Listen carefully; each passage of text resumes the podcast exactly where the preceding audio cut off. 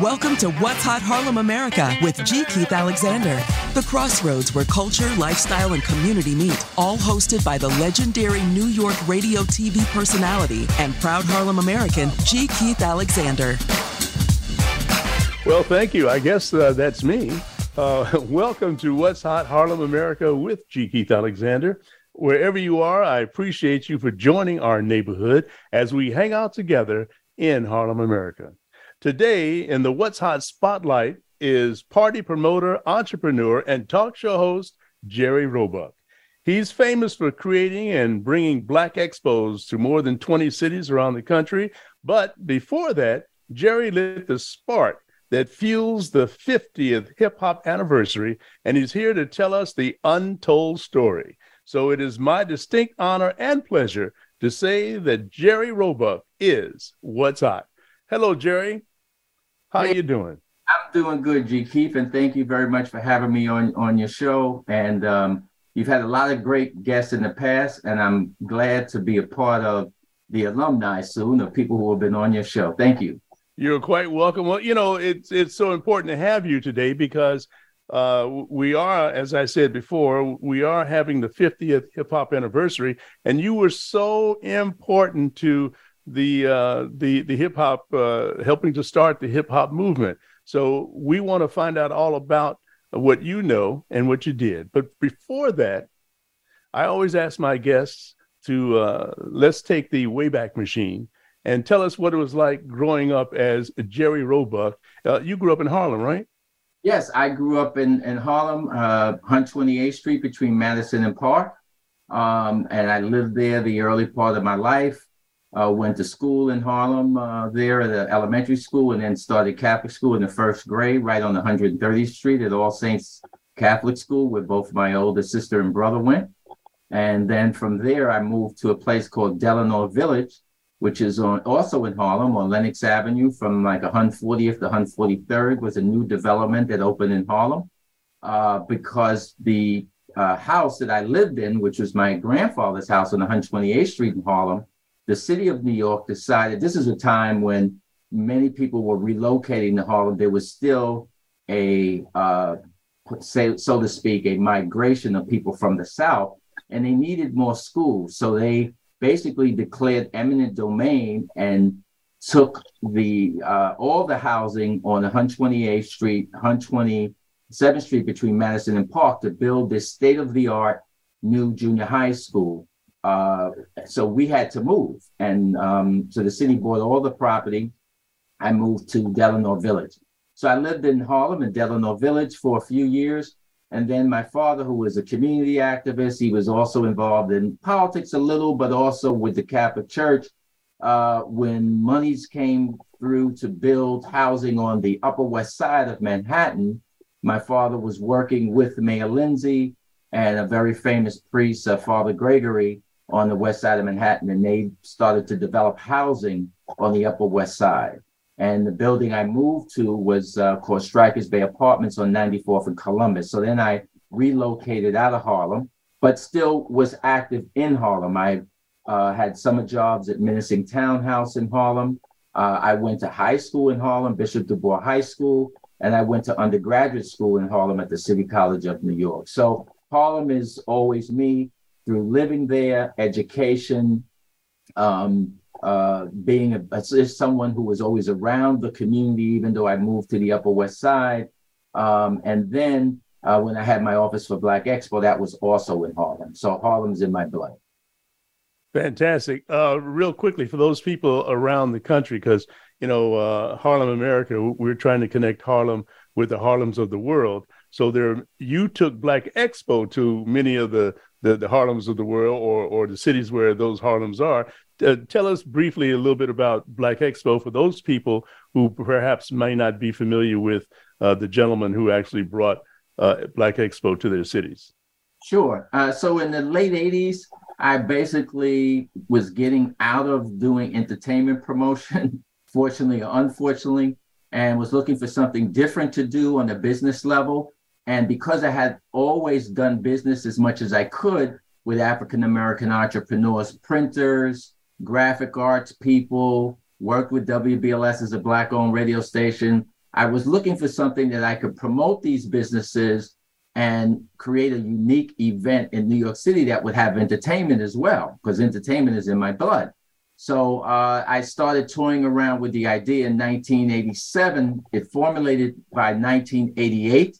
And then in 1989, I actually did the first Black Expo in New York at uh, uh, at the Piers on the west side of Manhattan. I'll never forget. It was an April uh, on Saturday, uh, and I woke up and it was actually snowing. Mm-hmm. So all the fears of would this event be successful, and here I pick a date. It was remember April 11th, and I wake up and it's snowing. But luckily, it was a dusting, and the snow didn't stick, and we had a great turnout those two days.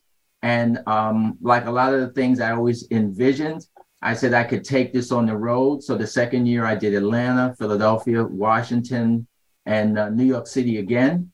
And it was very successful. And the purpose of the event was to give Black businesses an opportunity in a cost effective way and not a way to get in front of tens of thousands of people to market their product, to sell their product, to promote their product. Because as you know, the radio and media, especially in New York, of course, even then was super expensive. So here was an inexpensive way for a few hundred dollars. You could be there, showcase your business, promote your business, and get new customers um, who were coming to learn about Black businesses. And then the other part of it was giving corporate America an opportunity not to just do a feel good and give back some money, whether you know they're paying my company, but basically we could be in front of our consumers who we value and tell them we Coca Cola, we Western Union, we Philip Morris, whoever, Ford Motor Company, we value you purchasing our product. Here's a new product that we have coming out. We want you to know that these are the things we're doing in your community. So I was very successful um, with that part of the expo and I had a lot of corporations who were actually telling me, hey, like originally I was with Pepsi, we've got 16 targeted markets that we target for African Americans. Let's sit down and figure out how over the next few years we could get Black Expo into those markets. So um, that's another reason why I was able to uh, propel that into a national event because of the corporate support that I had. Okay, so now we want to know how Jerry Roebuck started out promoting and how that led to the spark that you helped light for hip hop. Sure. So back to, to my entrepreneurial start, um, I was uh, 11 years old, moved from 128th Street to, to uh, Delano Village. And as a way of meeting new kids and so forth, I told my parents I wanted to do a little street party thing. So they said, no, I don't want you out in the street. You know, we had to go to the police precinct and get a permit. But we had a uh, like a community park. It's a playground right in front of my building. So they took me to the uh, development rental office, and they said, "Oh, you're a resident. Yeah, you can. We'll close off the this the playground for you to have between these hours." And then I charged my friends 50 cents to get in, and I went and got all these prizes and gifts. And we had my parents help me with games. And that was my first um, entree into entrepreneurism. I actually made a few dollars, which was enough to get some sports equipment. And I, you know, it, it made it lit a spark in me to be an entrepreneur. So my next introduction, it wasn't to entrepreneurism, but my uh, god brother, who is my best friend, and his sister, who is my god sister, she was a little older than us, and she used to participate in Harlem in what we call CYO, Catholic Youth Organization, was an organization, and they had dances at the churches in Harlem in the basement. So All Saints was the first opportunity that I had to go to something other than a house party, but I wasn't supposed to be there. What happened is that this was only for high school kids. It was not for elementary school. I'm in Catholic elementary school. My god brother, her brother was in Catholic elementary school at All Saints School. I had left All Saints to integrate a Catholic high school in Lower Manhattan, so I was no longer a student there. So I, my god brother and I go with his older sister to work in the coat room at this party at All Saints. And we're in the coat room, we're helping these high school kids put away their coat. So the party's going on and no one else is coming in. So we don't have to put check coats anymore. So as bad boys, we say, let's go on the dance floor. Let's see what these these high school kids are doing. And G Keith, as you probably know, at that time in the late 60s, mid 60s, what was going on? Slow music. That's right. My corner by um uh the by the Dells, uh Smokey Robinson and the Miracles, all of these slow records and kids dance the grind. And my god brother and I, I've just I don't want to make you laugh too much, but because we were dressed nice, we have high school girls coming over to us. You guys want you want to dance? So we're dancing with these high school girls, and um, you know, it was my first experience, you know, being at a party like that, and I was very thrilled and excited. And then at the end of the night, when I saw my god sister counting all of the money with the the members of the club, the money from the coat check, the money off of the door. I'm like, because to me, this is like seeing a million dollars. There's a couple hundred. I said to myself, I got to do this. I'm going to give my old parties. So that was really the beginning for me.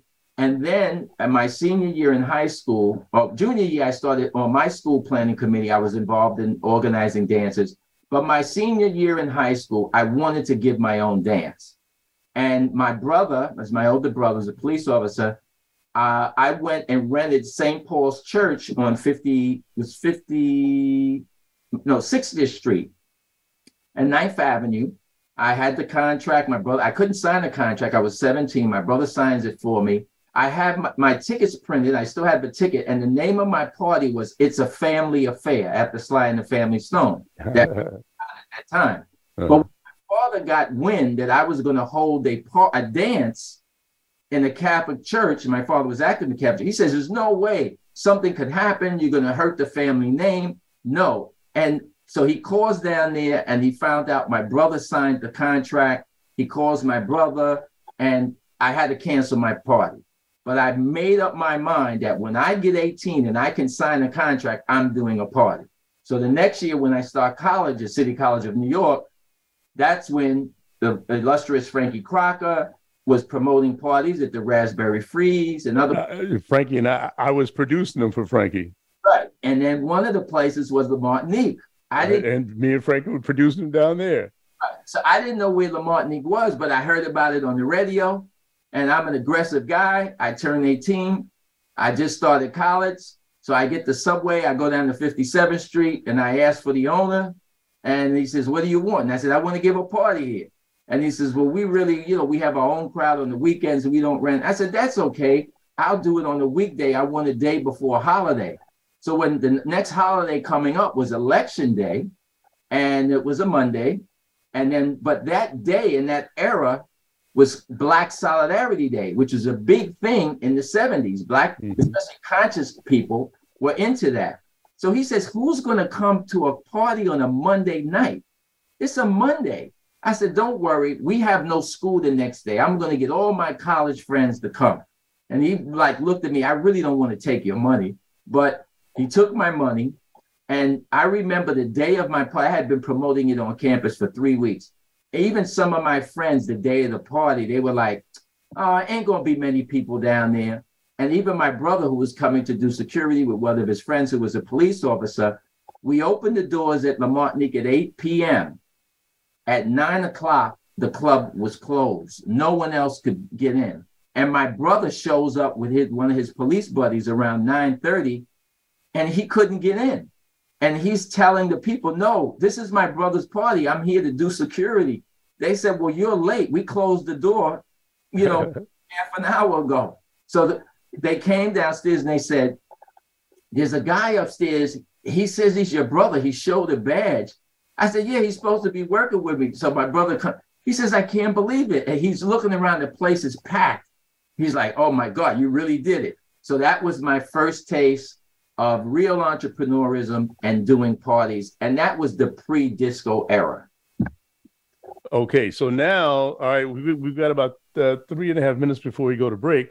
Tell me now how start start telling us now how you move into the beginning of the hip hop. Right. So at La Martinique, they was just mixing records. Johnny Allen, who you know, would used to work, club. But when I started to branch my company out, Jerry Productions, to other places because the Martinique couldn't hold my crowd, I started to go to other boroughs and see what other party promoters were doing. And I started getting exposed to Pete DJ Jones, Maboya, Plummer, Grandmaster Flowers, these other DJs that I had never heard about. Maybe I saw their name on a flyer, and these DJs are doing things different than what was happening at La Martinique. So now I say to myself, I have to expose my college crowd to what I'm seeing these other great DJs doing because they were doing things that Johnny Allen at Club La Martinique wasn't doing. So as I go to the next phase with my business in renting hotel ballrooms to now accommodate a thousand people, 1,200 people, 1,500 people, I'm going to go to Grandmaster Flowers and say, come and play at my party because what you're doing out at Riis Beach or what you're doing out at this club in Brooklyn, or I go to PDJ Jones, who's up at the Stardust Ballroom, and say, I want to bring you into Manhattan for my crowd for them to see what you're doing. And that was the next step of my party promotions. All right. Well, we're gonna we, are gonna take a break right there, and uh, we're going to let folks know that we're here with Jerry Roebuck. Jerry Roebuck is the guy that helped light the spark for hip hop, and we're and as he tells his story, we're you're going to find out how he was so very very important to the hip hop movement. Uh, right now, I want to remind you that uh, Harlem America Digital Network is uh, full of podcasts and TV shows and things, and you can download us onto your smart TV. And uh, we'll be right back with What's Hot Harlem America with G. Keith Alexander. Don't go away.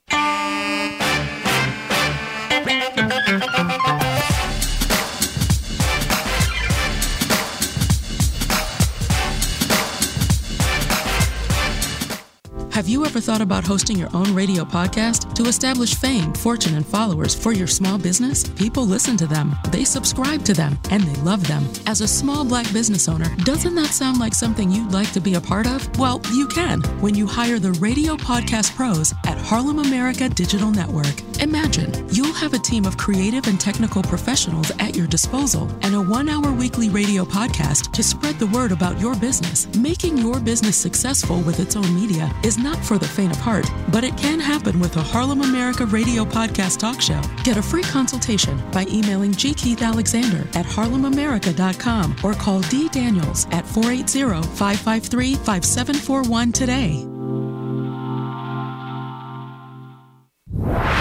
You're listening to Harlem America. I love it a lot. For entertainment. Check it out, check it out. Empowerment and health and wellness. Harlem America.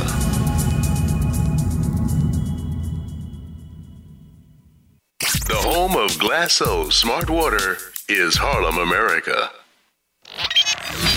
Harlem, America, where Coca Cola is helping you enjoy less sugar. You're listening to Harlem, America, talking to the world from the heart and soul of New York.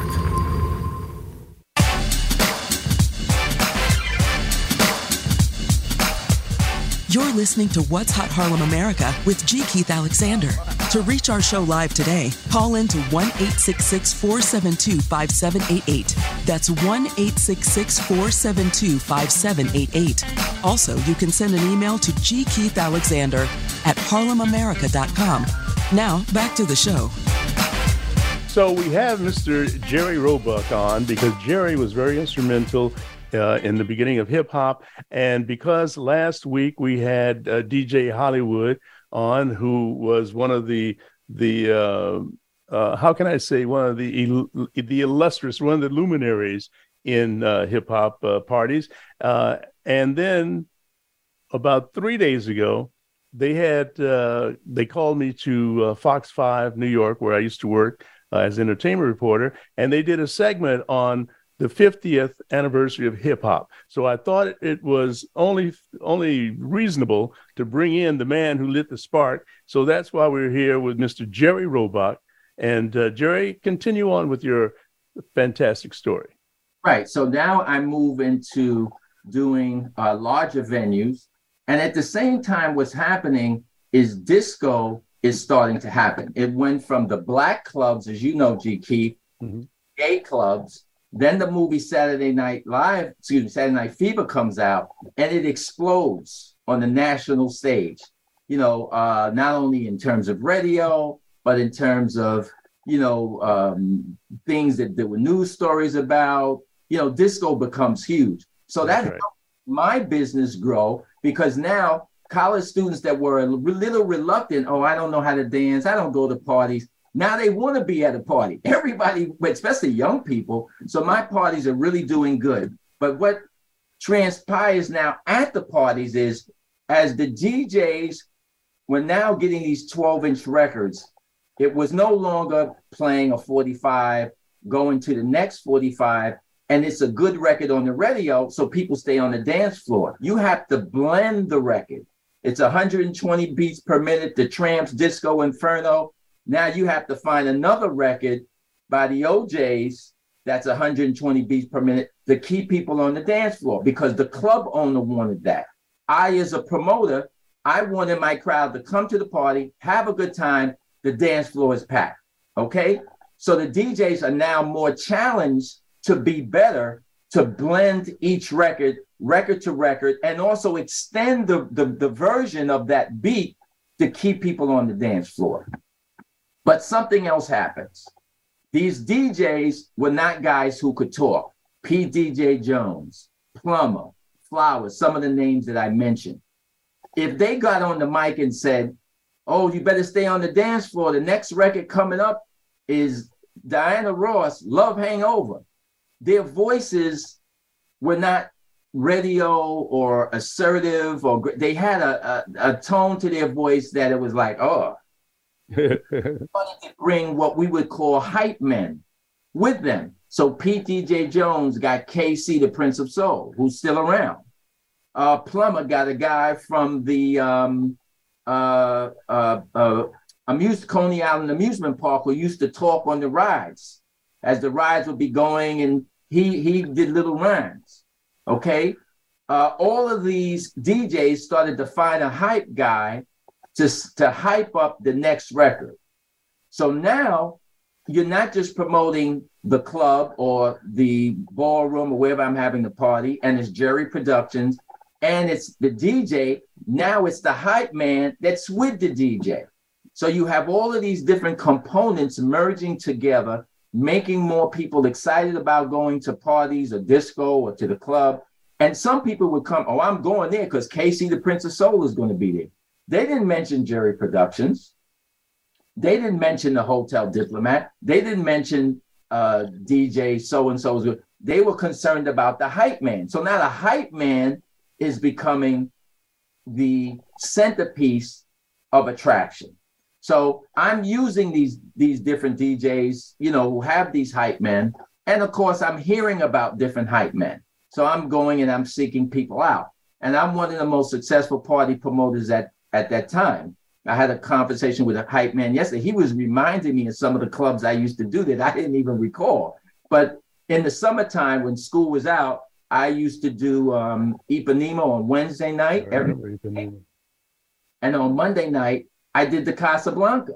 So I had two clubs going on weeknights. Then, of course, when school would go back, I would do the big parties, you know, uh, um, everything from uh, Election Day, Columbus Day, Thanksgiving, Christmas Eve party. I, I never did New Year's. I should have.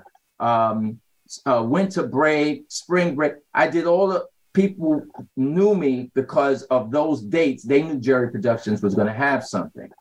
So one of the DJs that I cultivated, and he's still around, very popular, was a guy named Reggie Wells. And I met Reggie through a uh, young lady that I was kind of her guardian. Her older sister was my fiance. Both her parents died. So my, her and me and her sister got an apartment and she came to live with us. So when she gets a little older, she she looked at me as her dad almost, and she says, as a young man is talking to me in high school, and you know, but I said, well, if he wants to date you or whatever, if he's gonna, I have to meet him, blah blah blah. So he comes by the house, nice, clean cut young man. His mother was a teacher.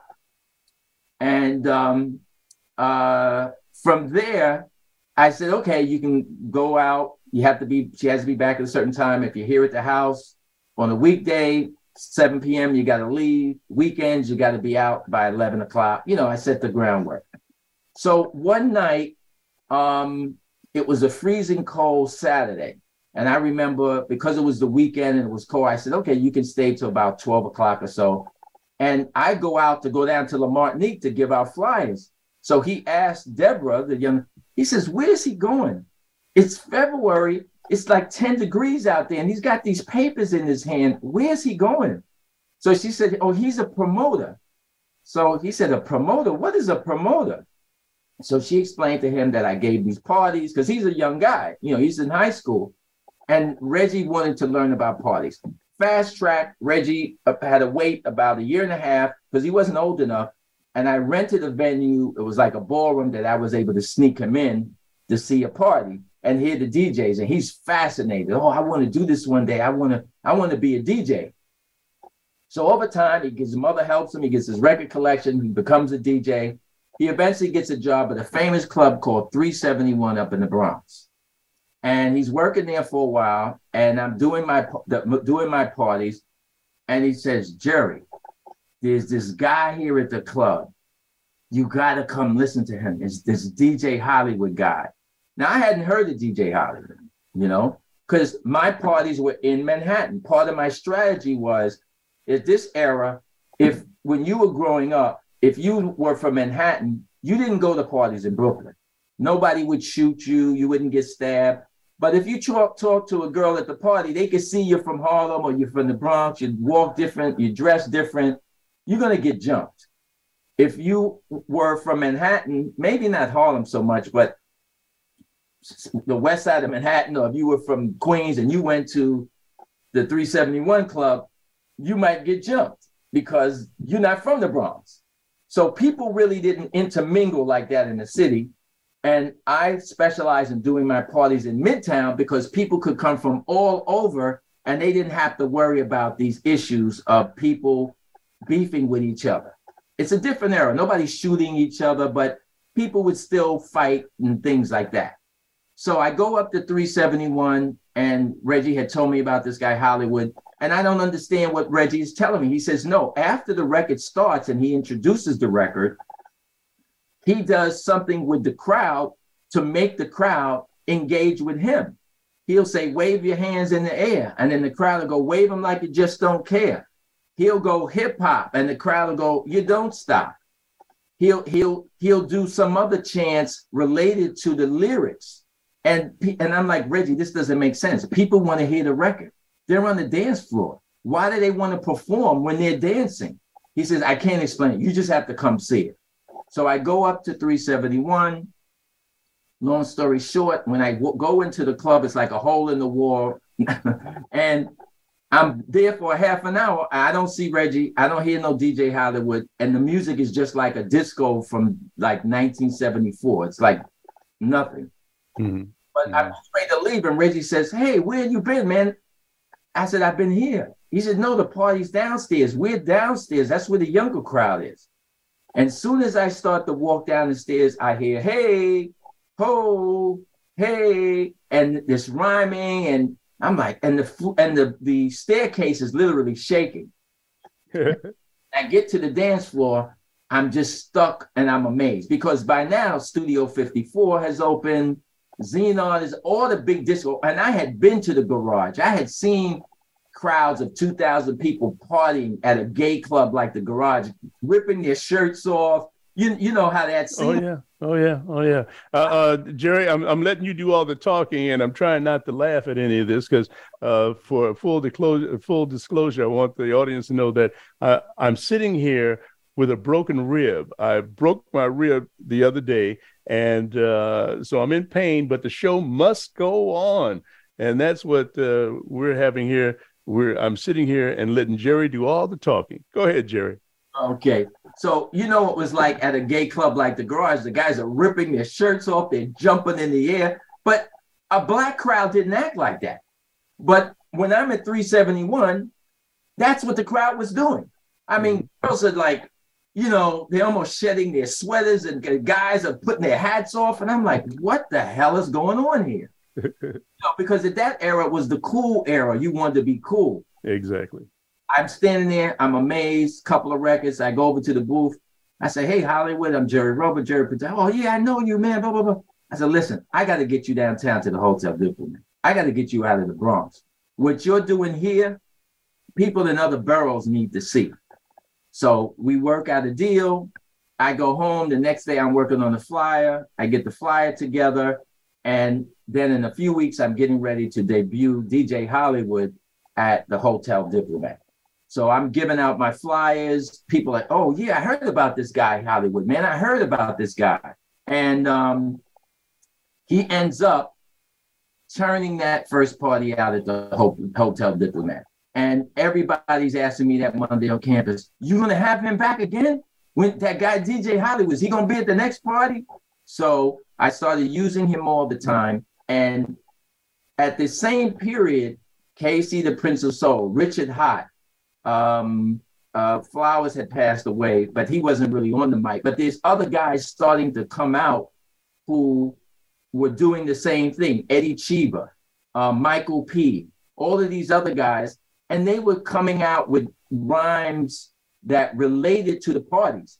And at that time, there was no Uber. People used to take an OJ, which was a car service. So they start rhyming about, oh, when the party's over, I'm gonna get an OJ and me and my friends bring your friend with a girl that you're to meet. So they're telling a story about what's going to happen after the party, and everybody's reciting this chant because they can relate to it. And this continued with all of these different individuals becoming popular. It was the be- beginning of what we would call rap today, but it wasn't a full story. It was just these individuals creating the next step from a hype man introducing the next record to telling a story over the instrumental part of the record that the DJ was playing to make people have a much better time. So, all right. So we, we we've gotten from the from the uh, people just putting on one record, then putting on two records and blending them, then a hype man. Now we've got the storytellers with DJ uh, Hollywood. In fact, uh, for the audience, if you missed last week's uh, show, we uh, had DJ Hollywood on as a special guest. So you can go back and, and check out that podcast. Now, okay, so moving forward, um, we we've got that now. How did and if and you know if I'm skipping ahead, you kind of pull me back a little bit. But now, how did disco and hip hop come together?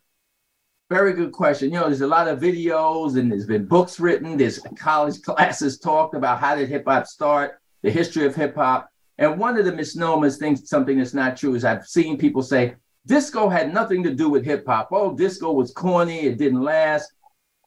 Total BS. The first hip hop record by the Sugar Hill Gang, and what we want, it really wasn't called hip hop then. I have to distinguish is the difference between rap and hip hop the first rap record, which led to hip hop, was the Sugar Hill Gang's record. And that record was really Chic's record, Good Times. So all they did was with some of their lyrics, they went to 371. They took some of what DJ Hollywood used to say. This guy, Grandmaster Caz, he had a book of rhymes. They took that record like a DJ would take the instrumental part, the best part of it, and they created a story over it and took it to Sylvia Robinson, Sylvia and Joe Robinson, that had a record label uh, where they had Sylvia was a performer herself. She had a big record, as you know, Pillow Talk, mm-hmm. and they had a very famous group called The Moments. And they, they told them, hey, this is something new that all the kids like, this rap thing, and we got a rap story. So they just took the Good Times record, which was a disco record, and rapped over it and put it out as a 12 inch. And therefore, when they took it to the clubs, the people in the clubs were already dancing to Chic's record. Now, that instead of the lyrics of singing, what they're hearing is somebody rapping, telling a story over the same beat. So that first rap record would have never happened had it not been for disco. I mean, that's just a fact. So people who weren't alive then, they don't know what they're talking about. Just like people say rap started because they took the music out of the schools. That's total BS because New York City was going through a fiscal crisis, but you had DJs in every borough who were already developing mixing records, talking over records. And a guy who wanted to play violin and he goes to school in September and they say, oh, the violin classes are canceled. He didn't go home and all of a sudden say, hey, I want to be a DJ. That's not what happened. But some people like to use that story. It's not true. As far as where hip hop started, the truth is it started in New York City. Yes, there were people who came out of the Bronx. Grandmaster Flash, he he actually perfected going from record to record, scratching. He was from the Bronx. 371 Club was in the Bronx. But the reality is that many of the, the what you want to call early rappers from Reggie Wells, Eddie Cheeba, they even DJ Hollywood is from 135th and 7th Avenue in Harlem. So, Jerry, it seems as though we're having a little uh, difficulty with the uh, your uh, audio. Okay, so I tell you what, let us take a break right now uh, while we fix Jerry's audio. And I just want folks to know that uh, I'm being sort of silent today because I do have a broken rib. And if you've had a broken rib, you know that if you laugh too much or you you move around too much, it hurts. So, but the show must go on. So uh, we're here with Jerry Roebuck, and uh, Jerry is telling the untold story of hip hop. And we'll be right back. Don't go away.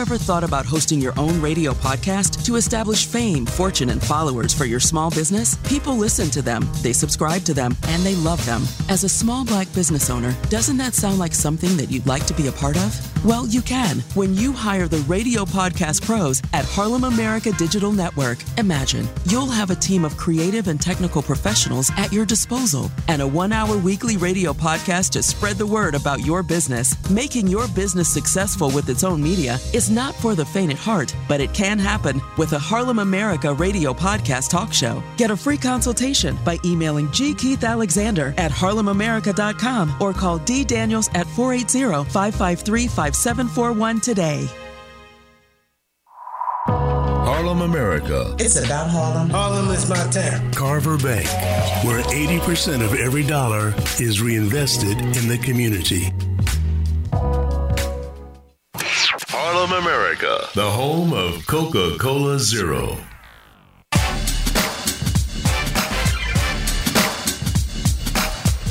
You're listening to What's Hot Harlem America with G. Keith Alexander. To reach our show live today, call in to 1 866 472 5788. That's 1 866 472 5788. Also, you can send an email to gkeithalexander at harlemamerica.com. Now, back to the show. Okay, so we're back after technical difficulty. We uh, we had a uh, a gremlin in the system there somewhere. We're back with uh, Mr. Jerry Roebuck, and Jerry was telling us about how uh, hip hop and disco uh, came together. Uh, Jerry, continue on, please. We've got about four minutes left. Okay, so the next thing that happens is these hype men who were speaking over the records with the DJs they start to become very, very popular.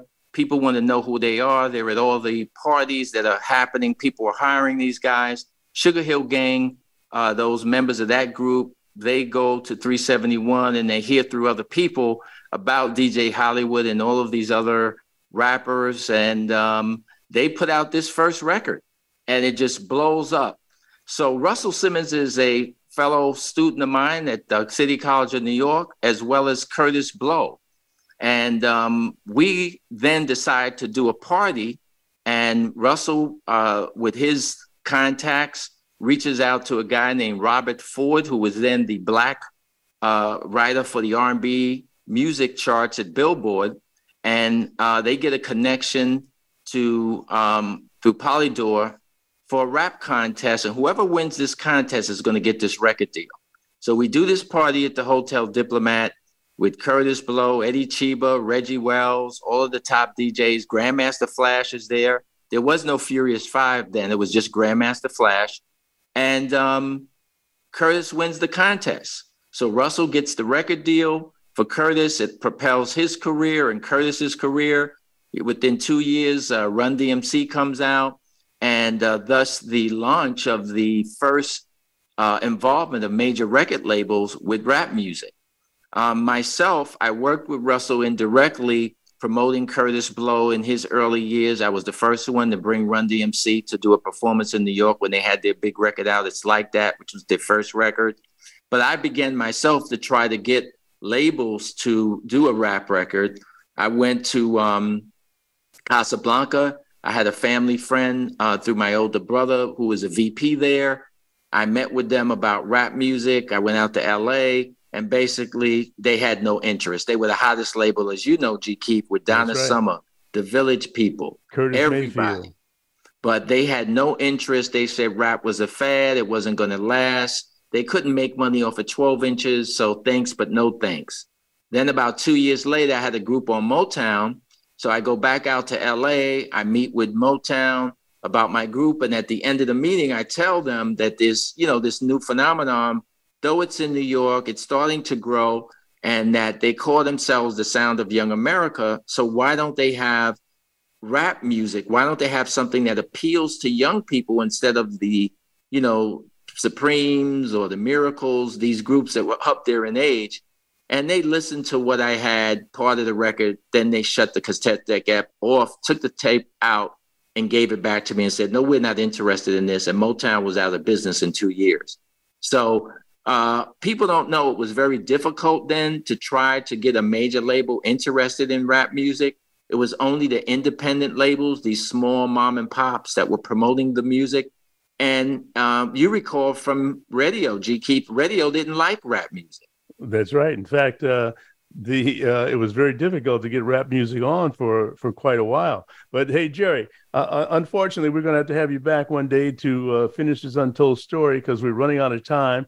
Uh, okay. But I wanted folks to to have a a real history of how rap began, and of course, you're you're the man. I'm G. Keith Alexander. It's been my pleasure. Although I'm here with a broken rib, I wanted the show to go on, and the uh, check us out uh, on our website harlemamerica.com we've got more very interesting and very uh, special people that you can uh, uh, check out.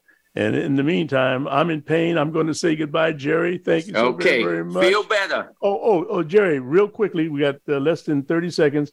Tell us about your talk show. Yes, I have a web podcast on YouTube. It's my name, Jerry Roebuck Talk, J E R R Y R O E B U C K Talk. I cover all trending topics and I present a different view on the way you should look at something that's happening in the world. Thank you so very much, Jerry.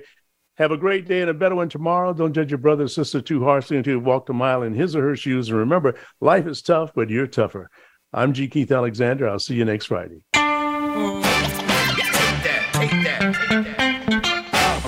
Thanks for listening to What's Hot Harlem America with G. Keith Alexander. We'll be back next Friday at 10 a.m. Pacific Time. That's 1 p.m. in New York on the Voice America Variety Channel and the Harlem America Digital Network. Thank you for listening.